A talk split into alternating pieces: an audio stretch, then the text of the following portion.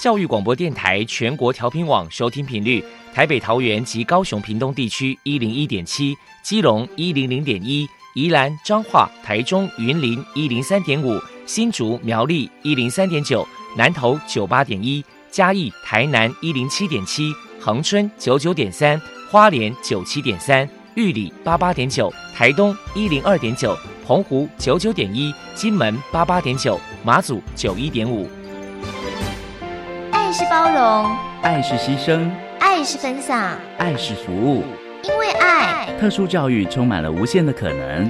用爱关怀身心障碍同学的未来，用心倾听资赋优异子女的心声。欢迎老师、家长、同学们，大家一起加入特别的爱这个大家庭。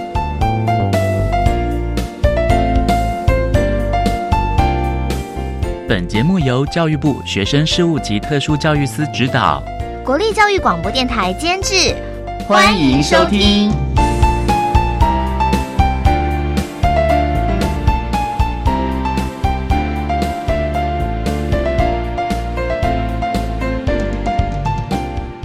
因为爱，我们在空中相聚，欢迎您再度收听特别的爱，我是小莹。这个节目在每个星期六和星期天的十六点零五分到十七点播出。在今天节目中，将为您安排三个部分。首先，在“爱的小百科”单元里头，波波将为你安排“超级发电机”单元，为您邀请台湾展翅协会的秘书长陈义玲陈秘书长为大家说明相关的资讯。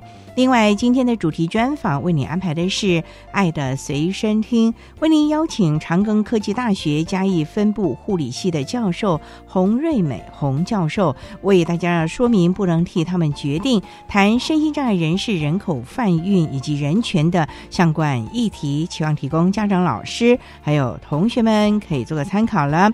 节目最后为你安排的是“爱的加油站”，为你邀请获得一百零六年总统教育奖的台中市北屯区北屯国民小学六年级的林毅同学，以及林毅的父亲林世庆先生，为大家加油打气喽！好，那么开始为您进行今天特别的爱第一部分，由波波为大家安排超级发电机单元。超级发电机，亲爱的家长朋友，您知道？有哪些地方可以整合孩子该享有的权利与资源吗？不论你在哪里，快到发电机的保护网里。特殊教育网网相连，紧紧照顾你，一同关心身心障碍孩子的成长。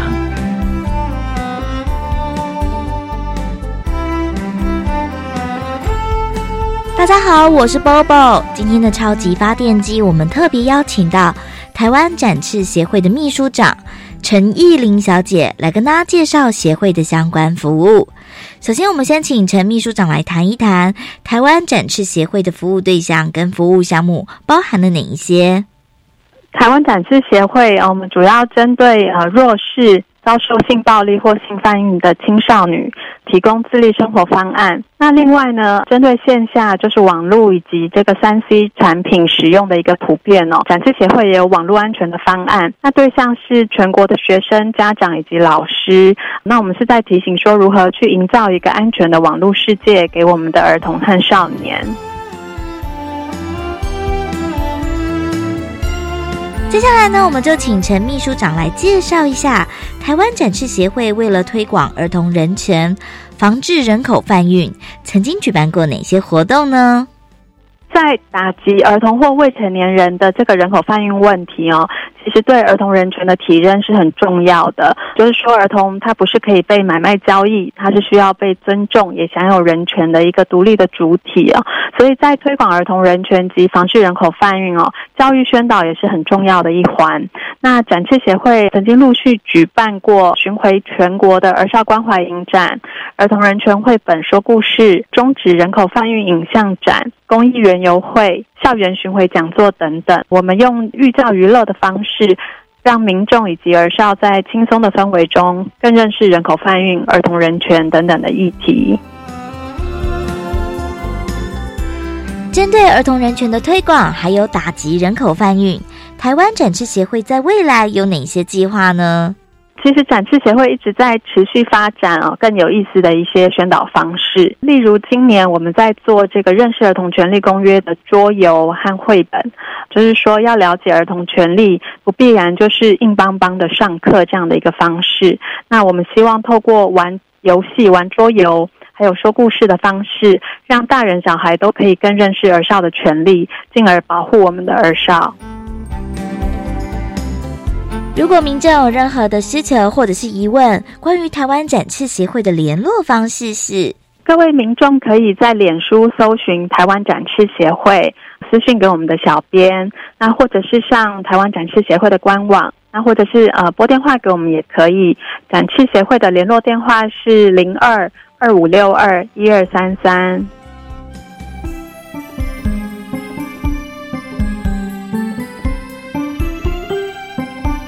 再来，我们请陈秘书长来谈一谈，目前台湾儿童人口贩运的问题有哪些隐忧，还有改善之处呢？其实近来哦，我们发现儿少的被害人哦，有比较多是被毒品控制，或者是被这个私密照、裸照控制这样的一个情况哦。加害人让孩子使用毒品，等到对毒品有成瘾或依赖性之后，就控制孩子去做一些事情。那或者是我们的这些被害人，他被性侵之后拍下照片，而少怕照片被散布出去哦，所以就会不敢反抗加害人，加害人叫他去做什么就做什么。那政府进来也是加强打击毒品，那这是从政策面来解决毒品的问题哦。那不过我们觉得，就是孩子周遭的这些大人们，可以多留意孩子的情况，例如孩子上学或回家时间是否不稳定，那个性是否有突然改变等等哦。此外，也要让孩子知道说他可以求助。那不管是毒品或是被拍照，政府和民间的 NGO 都有协助的管道及方式。那也会有社工提供支持服务，所以我们的孩子其实不要害怕求助哦。那预防也是很重要的一件事情，学校的教育很重要，就是让孩子认识这些加害人的手段，学习保护自己的方式。那家长呢，他则是和孩子相处时间最长的人，那我们应该让孩子在家里觉得说他是被关心的、受到尊重的，不要把孩子推出去哦，让他觉得哎，外面的这些坏人好像对他比较好。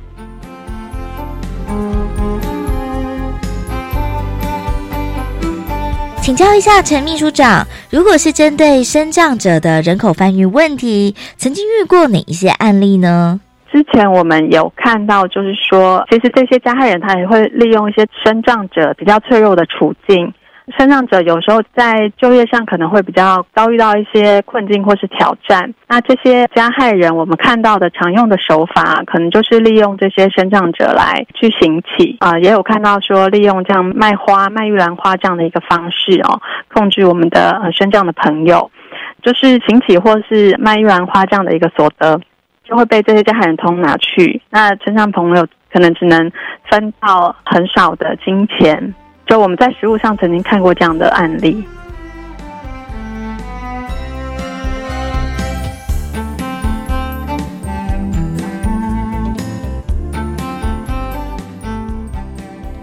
接下来，我们就请陈秘书长来破除一下一般大众对于人口贩运有哪一些错误迷思。可能会有人觉得，就是被害人他没有被控制行动啊，他可以自由的来来去去，他也可以使用手机，他也没有求救或报警啊，那这样他是自愿的，这样是被害人吗？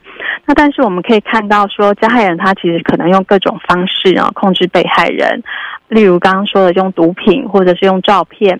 有的时候是用情感控制的方式哦，控制被害人，那或者会去恐吓被害人说你做的事情是违法的，你去报警反而你自己会被抓去关啊什么等等的，让我们的被害人不敢求助。最后，陈秘书长还有什么样的话想要传达的呢？就是对儿少的保护是我们每一个人的责任。其实，大人们如果呃能够多多留意身边的儿少，其实或许就可以减少很多遗憾的事情发生。那我们也鼓励家长和孩子相处互动的时候，用关心沟通的方式取代责备。那各位朋友，如果认同展翅协会的工作，我们也请各位可以多多支持展翅协会。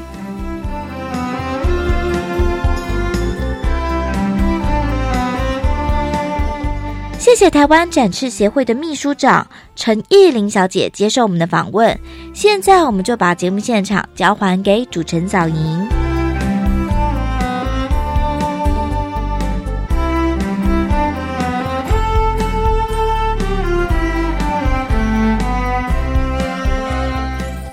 谢台湾展翅协会的陈义玲秘书长以及伯伯为大家分享的资讯。您现在所收听的节目是国立教育广播电台特别的爱，这个节目在每个星期六和星期天的十六点零五分到十七点播出。接下来为您进行今天的主题专访，今天的主题专访为您安排的是《爱的随身听》，为您邀请长庚科技大学嘉义分部。护理系的教授洪瑞美洪教授为大家说明不能替他们决定谈身心障碍人士人口贩运的相关人权议题，希望提供家长、老师还有同学们可以做个参考啦。好，那么开始为您进行今天特别的爱的主题专访，《爱的随身听》。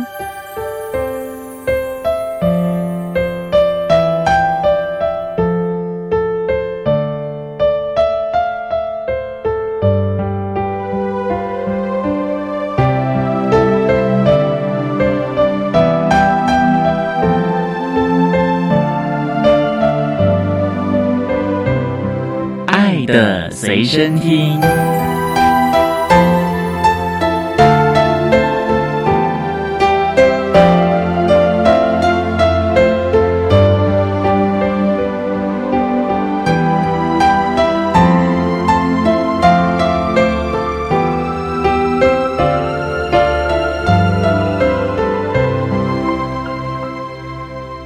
今天为大家邀请到的是长庚科技大学嘉义分部护理系的教授洪瑞美洪教授，教授您好，主持人好。今天啊，特别邀请教授为大家说明，不能替他们决定。谈声音障碍人士人口贩运的议题。我们刚才介绍，教授您是长庚科技大学嘉义分部护理系。长庚科大不是都是在林口啊那一带吗？怎么还有一个嘉义分部呢？因为我们有两个校区，一个是林口校区，一个是嘉义校区。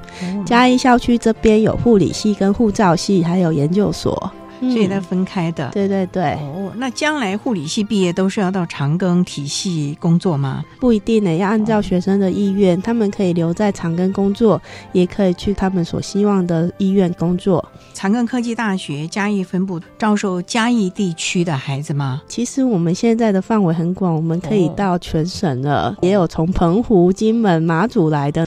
像您的护理系就要修习四年的课程吗？我们有分四年跟两年。四年呢，就是从高中毕业继续升学的；还有两年是从五专毕业，已经取得了护理师执照，继续大学的课程。那还有研究所，研究所就更多人了，他们可能已经在临床工作二三十年，想要继续升学，就可以来我们的学校。将来几乎都是要从临床护理吗？不一定呢，他们可以走教育方面，按照他们的志愿，或者是可以走护理照护，或者是麻醉科，或者是口语听障都可以，所以范围还蛮广的啊。对，甚至我们有些同学他们毕业后去当空姐呢，因为空姐有保障名额。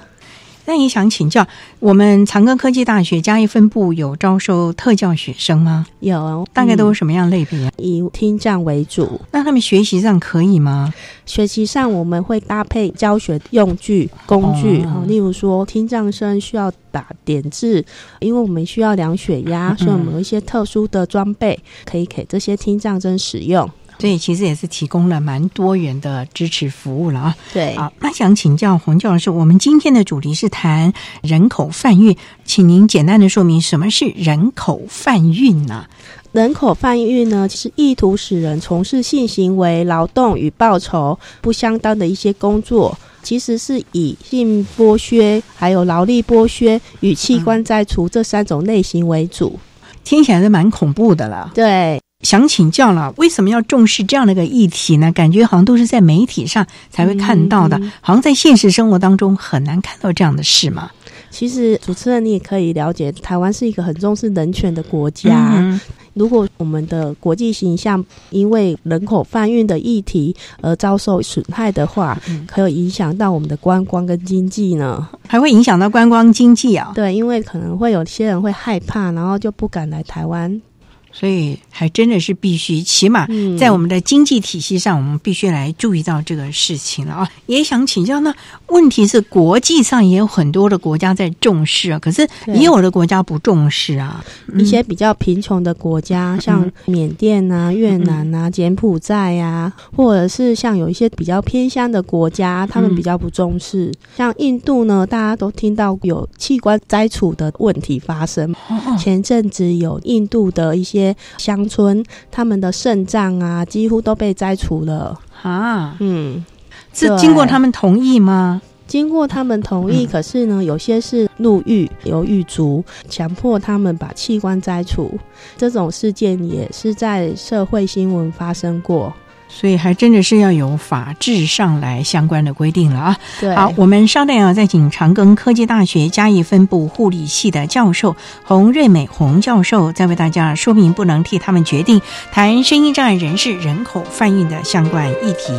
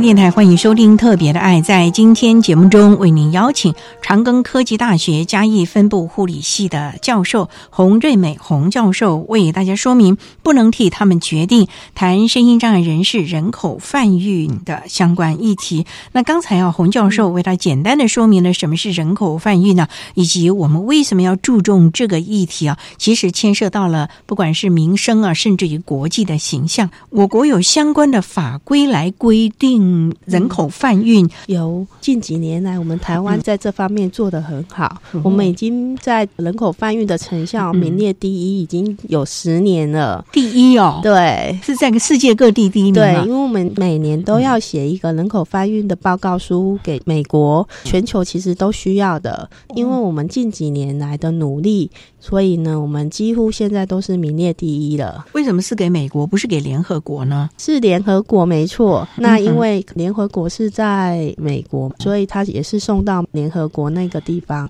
所以就会拿这个报告来做这个国家的评比吗？对，第一名有什么好处？就第一名呢，其实你知道，我们国家形象就会比较提高，对于我们的社会动乱啊，嗯其实也会比较改善。那如果不是第一名，是有待观察，或者是你根本就是不及格的呢？那有没有什么处罚啊？目前为止呢，还没有处罚，只是他会希望您提出检讨报告。主持人刚刚有提到，我们的法规其实是有的，因为在我们的人口贩运防治法呢，我们有针对意图盈利、强迫或者是强暴等不法手段而违背了本人的意愿，使人从事与报酬显不相当的工作，会处以七年以下五百万罚则。如果意图要摘除别人的器官呢，会处以七年以上有期徒徒刑并科新台币七百万以下的罚金，哇，那蛮重的，那蛮重的。重点是嗯还要一颗罚金哎、对，要一颗罚金。所以这个其实，在我们的法律当中就已经明文规定了嘛。对对对，嗯，嗯所以这个也遏制了，也是提升了我们的国际的嗯形象了嘛。对起码有这么一道法，在这个地方，一些不孝之徒可能就会有所忌惮了吧？对对对，嗯就会比较恐惧、哦。戒慎。那这个个相关的法规啊，它有没有依照国际的形式而有一些的增减呐、或者是要求大家都要了解？你必须要知道有这样的一个相关人口贩运的法规。例如，在学校里面有没有要求要学生们都了解这个呢？其实学生应该是要了解这个相关法规。问题是我们现在学校好像没有这一个课程在上。我记得目前高中或国中已经有开始加强这一个议题了。因为我就知道我们有很多女孩子嗯之前到日本去，对结果被骗啦等等的，起码孩子们自己应该要知道了。那甚至于，您看我们现在所谓的游学打工，对这个风气蛮多的啊。嗯那到国外，我常听到很多人都是什么被剥削劳力了，对这也应该算人口贩运。所以孩子们应该要了解大概哪一些叫做剥削，哪一些叫做是法令规定的。所以这个是自保知道了，所以呢，大家都应该了解这个相关的法律。自保呢，有的时候来协助不知道的人来帮助他们了啊。好，那我们稍待要再请杭庚科技大学嘉义分部护理系的教授洪瑞美洪教授，再为大家说明不能替他们决定谈新站人士人口贩运的相关议题。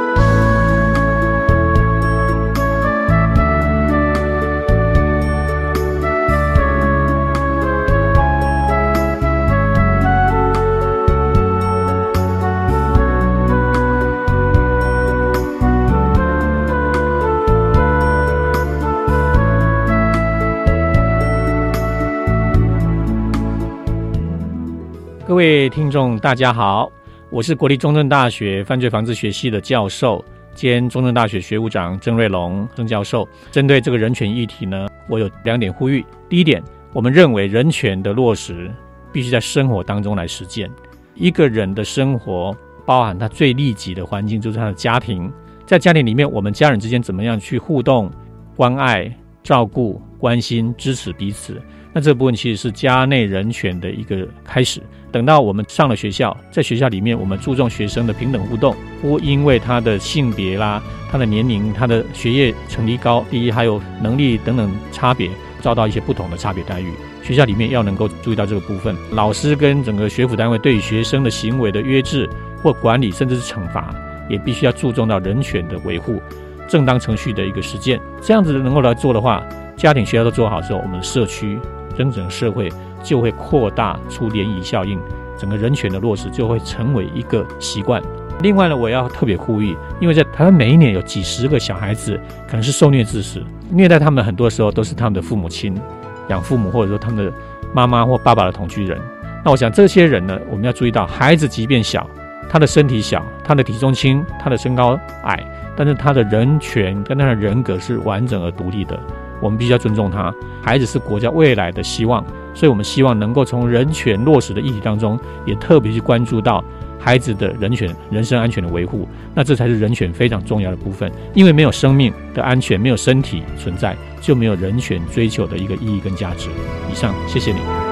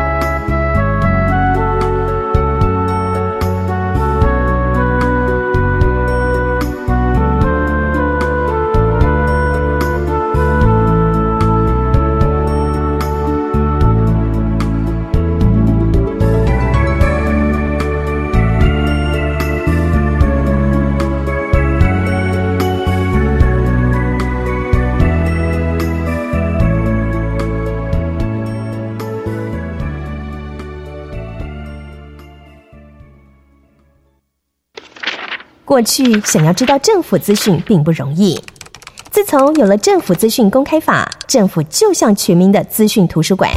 任何依法应主动公开的资讯，像法规命令、施政计划、业务统计等，上政府机关网站即可轻松查询。非主动公开资讯，也可向资讯持有机关提出申请。政府资讯更透明，民主参与更便利。以上广告由法务部提供。享受安全戏水，要先学水中自救四招。第一招，拍打水面，双手水平举起，向下平拍水面，并大声呼救。第二招，运用漂浮物，脱下身上的衣物，从头后向前抛，让衣物充满空气，形成浮具。第三招，水母漂，深吸一口气，手与脚向下自然伸直，并将身体放松。第四招，仰漂，全身放松，吸满气后，头部慢慢往后仰。以上广告由教育部体育署提供。我是 Jane，也是 Egan 的妈妈。孩子的成长只有一次机会，陪伴他们长大是每一个父母最大的心愿。在台湾，每十五个孩子中就有一个是发展迟缓儿、慢飞天使。邀您一同响应伊甸基金会弱势儿童服务计划，请拨打支持专线零八零零零二五八八五，或上网搜寻伊甸慢飞天使。管那么的水，罗嘎西木啊！大家好，我们是欧开合唱团。您现在收听的是教育电台。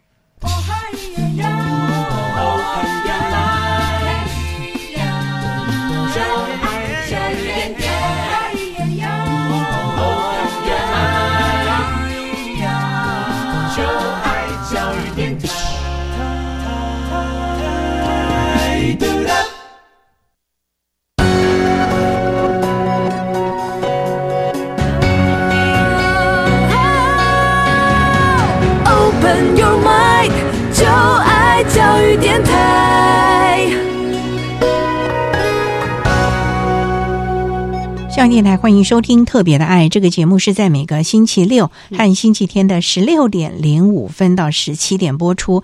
在今天节目中，为您邀请长庚科技大学嘉义分部护理系的教授洪瑞美洪教授，为大家说明不能替他们决定谈身心障碍人士人口贩运的相关议题。那刚才在节目的第一部分，洪教授为大家简单的说明什么是人口贩运呢，以及为什么要注重这个议题，以及我国。那其实已经订立了相关的法规，希望全民能够来遵守。那也想请教啊，针对人口贩运，我们的身心障碍人士，嗯，会有这个议题吗？嗯，因为您说贩运身心障碍人士，说实在的，他的劳动力甚至行动也不是那么方便。如果以利益为主的，好像没什么利益耶。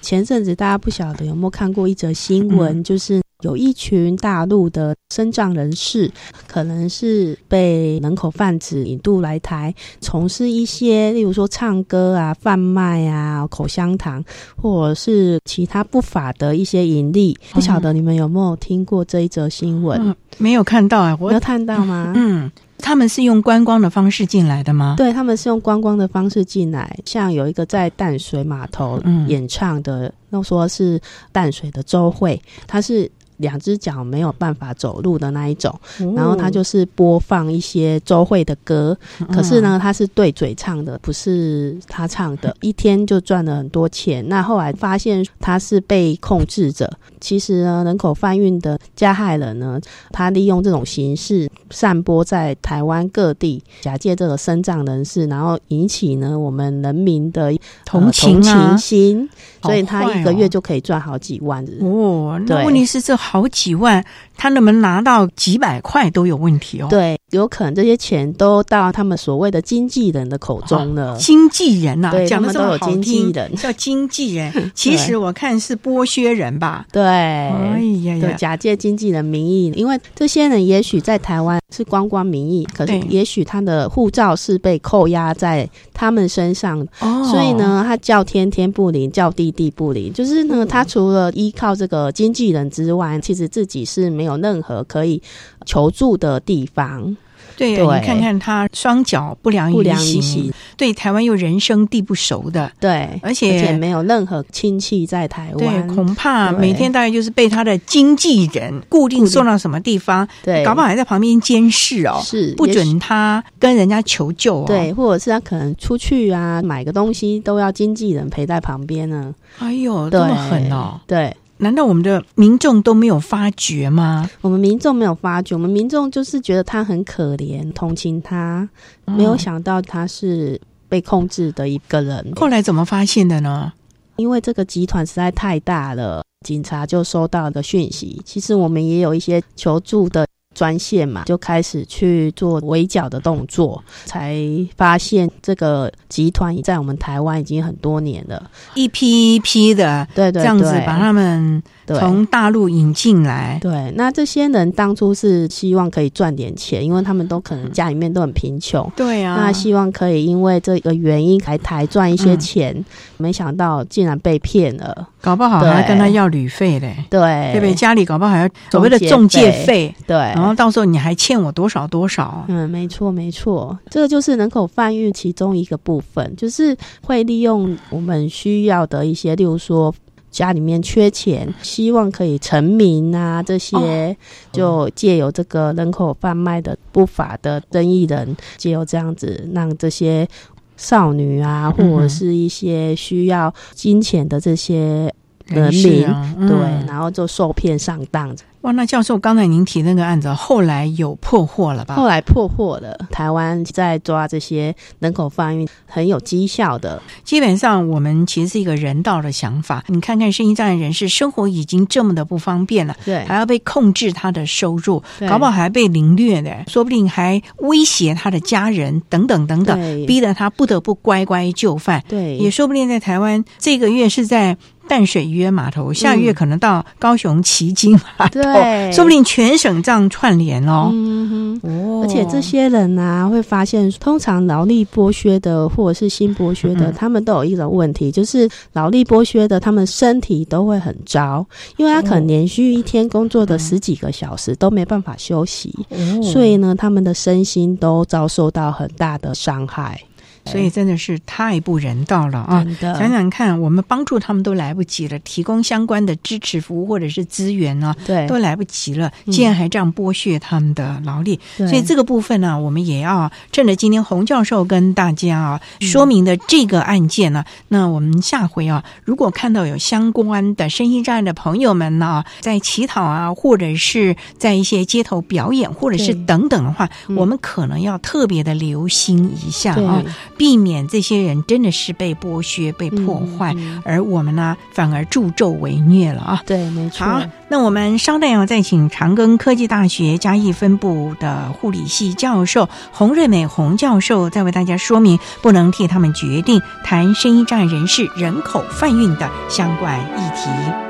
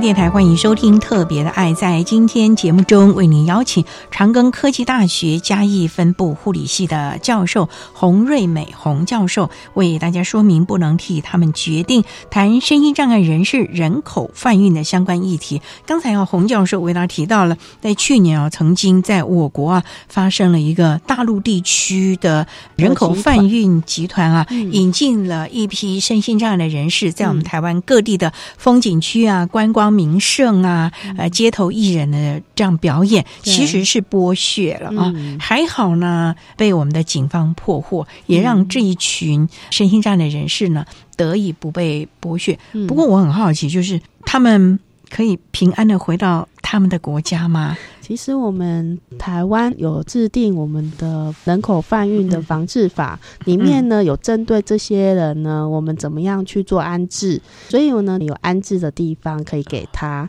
甚至我们还有订立法规，就是如果这些人。之后，他们想要继续留下来工作，可以申请专案继续工作啊。如果说他们要回家，我们就可以让他们回家，还是有配套的措施。对，我们有配套措施。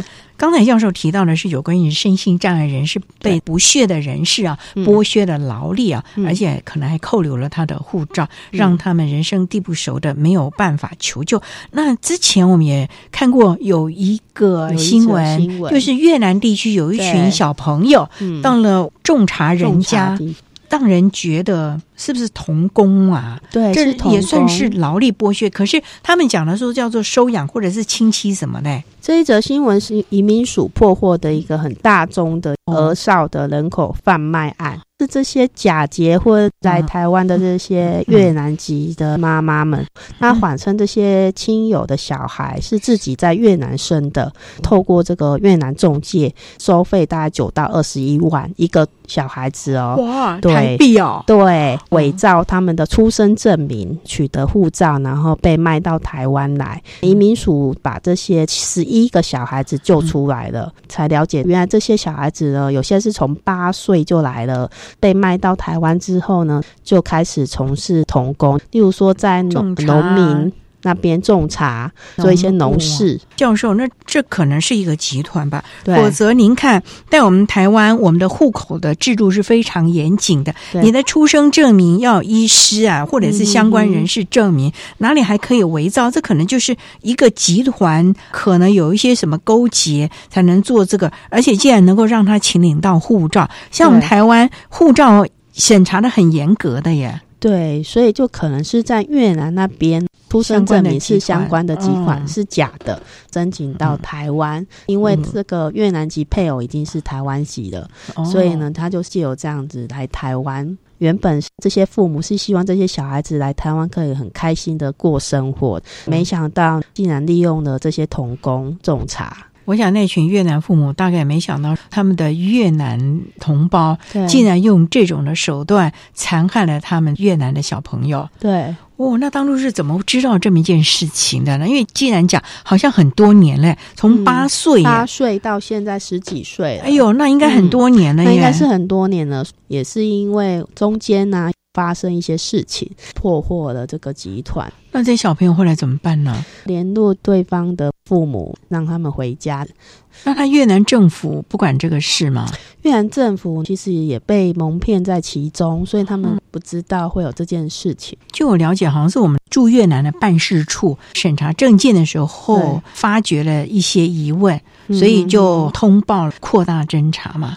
对，所以我想我们也是我们的外管可能要注意到啊，因为其实啊，台湾啊，我们的生活的水准，还有人民的素质，甚至整个社会的安定啊，其实，在世界各国来说，算是排名前几名。所以很多人把我们这当天堂，对，希望来这个地方转变他的人生，对，所以可能一开始要付一大票，可是他们会觉得说，付了这一笔钱仍然是值得的，对。啊，愿意。用偷渡啊，或者是不是很合法的手段来到台湾，不管是打工啊，或者是等等的了啊。而且呢，我发现其实越南籍的小孩子教育程度都不高，诶，大部分的越南籍的妈妈，他们的教育程度都是国小五年级而已。所以，也许这些人他也希望可以来台湾读更多的书，让他们的生活可以改善，或者是他们知识可以提升。嗯，可能也是这样子的一个想法哦。对，就是他母国的父母们希望说，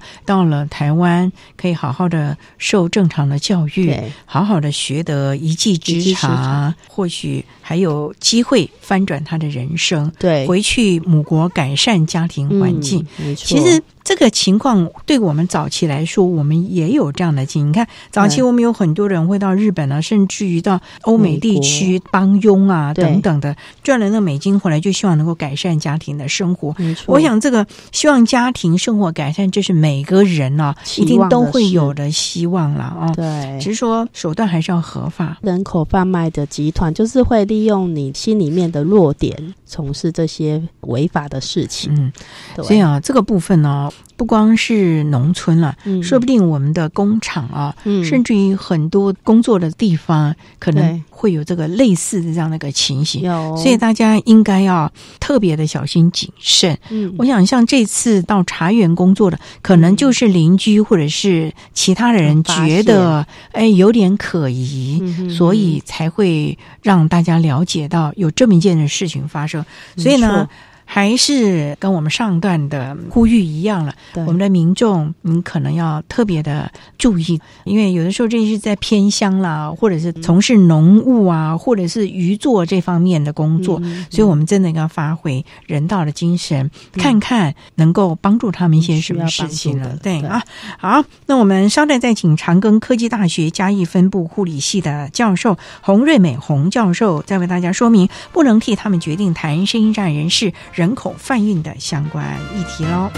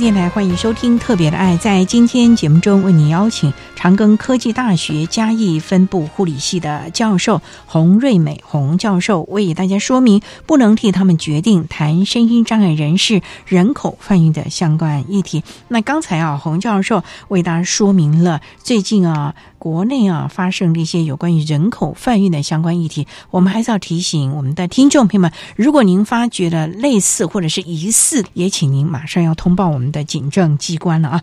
所以呢。有关于人权法治这样的个概念以及相关的素养，就应该要特别的去注意了。那想请教教授，那我们应该怎么样呢？在我们的可能学校系统啊，让我们的孩子从小就有人口贩运正确的一个观念，自保也保护别人呢？对，其实呢，我们应该从教育方面国中小应该要加强这方面的宣导哈，嗯因为呢，可以看得到人口贩运的这些案件呢，都时时刻刻可能发生在我们身边。被害人可能是藏匿在隐隐秘处，也有可能在你面前，可是你没有发你现，完全不知道，对你完全不知道。所以呢，听众朋友，如果发现疑似的案件，可以拨打我们的移民署通报专线哦，零二二三八八三零九五。我想爸爸想您救我，或者是警政署一一零，或者是劳委会的一九五五的专线，我们都会有一些专勤队的人员前往救援，帮忙这些人回归到他们的生活。所以呢，这三个电话呢，大家都可以注意到了啊。那一一零呢是最好打的了啊。对，一一零是最好打。对，甚至如果您觉得有什么疑问的话，其实如果附近的派出所或者是警察局，你就可以嗯直接进去通报或者是提醒了啊。对嗯那我们在学校方面就要很严肃的把这个 法规条文一条一条的把它背诵下来其实？也不一定欸、哦不一定哦对啊，只是呢，我们就是期望老师或者是家长，当小孩子求职啊，嗯可能要小心一点，因为有可能小孩子因为还没有出社会会被受骗。那甚至哦有一些小孩子现在不是流行到澳洲打工，对哦，对，或者是去其他欧美国家打工，嗯，先注意一下这个中介是不是合法的，或者是有没有一些学长姐啊，或者是之前的朋友已经在那边生活过，真的是合法的、安全的安全的一个地方。否则那还真的是危险了。对，而哦且你到国外，他如果把你的护照扣押，那你又没有一个朋友可以求救，你真的是很辛苦。哎，所以教授啊，当有人啊，你一下飞机，他跟你要你的护照的时候，其实是不能给的啊。是不要给他这个时候该怎么办呢？例如说，我去了澳洲，我完全人生地不熟的，我出了关，然后，他就跟我说你的护照拿出来，或者是我到了他家，护照交出来啊。你可能就是要趁机呢跟他对抗，如果可以的，或者是你可以看到附近有没有什么警察，你赶快求救，甚至把你的手机呀、跟护照都抢在手里面，然后赶快打求救专线。我想出去之前啊，像我们外管的电话啦，对啊甚至于当地警政机关的一些的电话。都可以来，可以打哎，注意到，嗯，可能真的有什么问题的时候呢，赶快求救啊，对，不然真的是后悔莫及哎。对，嗯。那如果一个人出去外面，你还是要有伴，就是不要一个人对单身女子走在很黑暗的街道上。对哦因为在国外啊，你觉得治安很好，可是呢，还是有死角的地方。哎，对哈、哦，对，所以我们嗯留意一下，千万在国外啊，不要去走那种荒郊野外，或者是比较偏僻的地方，就嗯尽量还是要在白天回到自己的家里面是最好的。我不知道是听谁讲过，他们说台湾的治安呢、其实是全球最好的。你想想看，深更半夜两点多，一个独身女子 还可以走在马路上，还可以去便利超商买东西然后都不用是担心。台湾的治安是真的很好，好可是呢，你就不要认为全世界各地都跟台湾一样，半夜出去爬爬照，那你真的是跟自己过不去了。对，因为我在美国也在澳洲留学过。哦，怎么样啊那边？在美国，我那时候是在肯塔基州，像我之前是住在学校外面，我隔壁当他心情不好的时候呢，他就开始敲我的门了，那我就不敢回应。你一个人住吗？对，我一个人住，因为自己一个人在外面念书啊，那多危险啊对，所以我从此以后我都是早早就回到家。后来因为学校宿舍刚好有空位，因为那时候刚申请没有空位，嗯，赶快搬出去了，搬到宿舍相对安全许多。对啊，真的是很危险，而且对。说实在的，在国外念书，常常可能做实验或者是研读究。对啊，在嗯图书馆，我是听说都半夜才能离开图书馆对，所以我觉得，如果是在国外念书，我觉得还是住宿舍是最好的，因为宿舍都会有警察在旁边巡逻。哦，真的哦。对，而且呢，宿舍都是住学生所以其实相对来讲，还是比住外面平安许多、安全许多。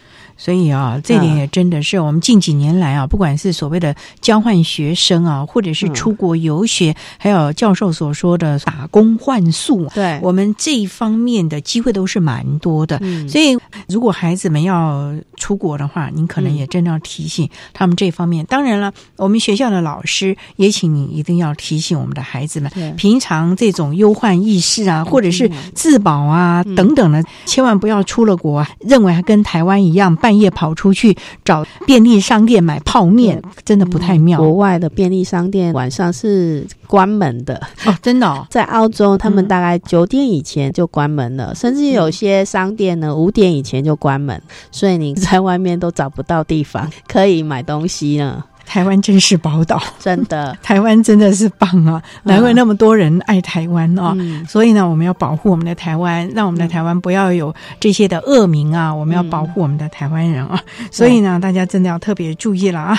好，那我们今天啊，也非常的谢谢我们长庚科技大学嘉义分部护理系的教授洪瑞美洪教授为大家说明的，不能替他们决定谈声音障碍人士人口翻译的相关议题。非常谢谢洪教授的说明，谢谢您，谢谢。谢谢主持人。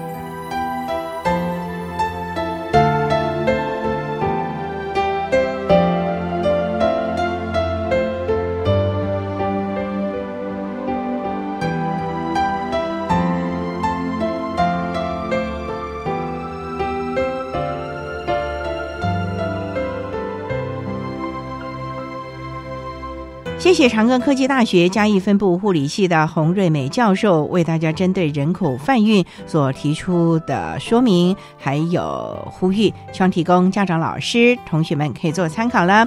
您现在所收听的节目是国立教育广播电台特别的爱节目，最后为你安排的是爱的加油站，为您邀请获得一百零六年总统教育奖荣耀的台中市北屯区北屯国民小学六年级的林毅同学，林毅的父亲林世庆先生为大家加油打气喽。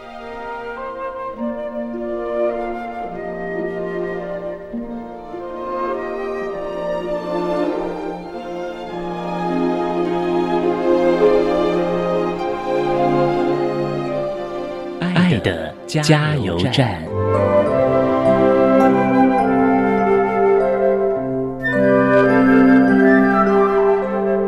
各位听众，大家好，我是一百零六年总统教育奖得奖人林毅的父亲。针对个人生命历程跟求学经历啊，如果说有碰到林毅的类似这种状况的小孩，还是一般正常的小孩啊，在这个地方我有几点建议。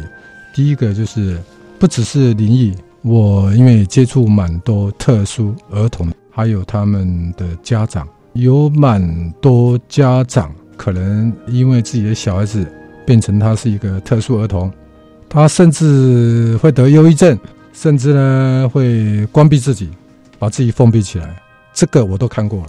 当然，有些人到最后面是自己走出来了，有些人就可能还是心里还是有一点阴影。认为说，我应该要有一个很正常的小孩。为什么我生出一个跟别人不一样的特殊小孩？心里有时候自己会有一个有这种心结。这个我觉得，其实我们都是用大人的眼光来看小孩了。其实以小孩子啊，他的生命，他总是会找到他自己一个生活的方式，而且是一个很快乐生活的方式。那有时候我们家长在看自己的小孩。都是用我们自己的角度来看，其实小孩子啊，也许他并不认为他这么糟呢。为什么呢？因为他可能他从小他就已经习惯于他就是在某些身体还是部分地方有缺陷，所以说他实际上并不会觉得怎么样。到最后面我看过来，就是有些人他自己真的是认清这个状态，他自己能够走得出来了。我看到的是，还是有些人是深陷在自己这种心结里面，觉得蛮可惜的。就是我只能这么讲，就是说，实际上你们的小孩有类似这种特殊的小孩啊，实际上他们并没有想象的你认为的那么糟。只要你乐观的、很平常心来面对他，实际上你会得到一些同等的回馈从你的小孩子身上。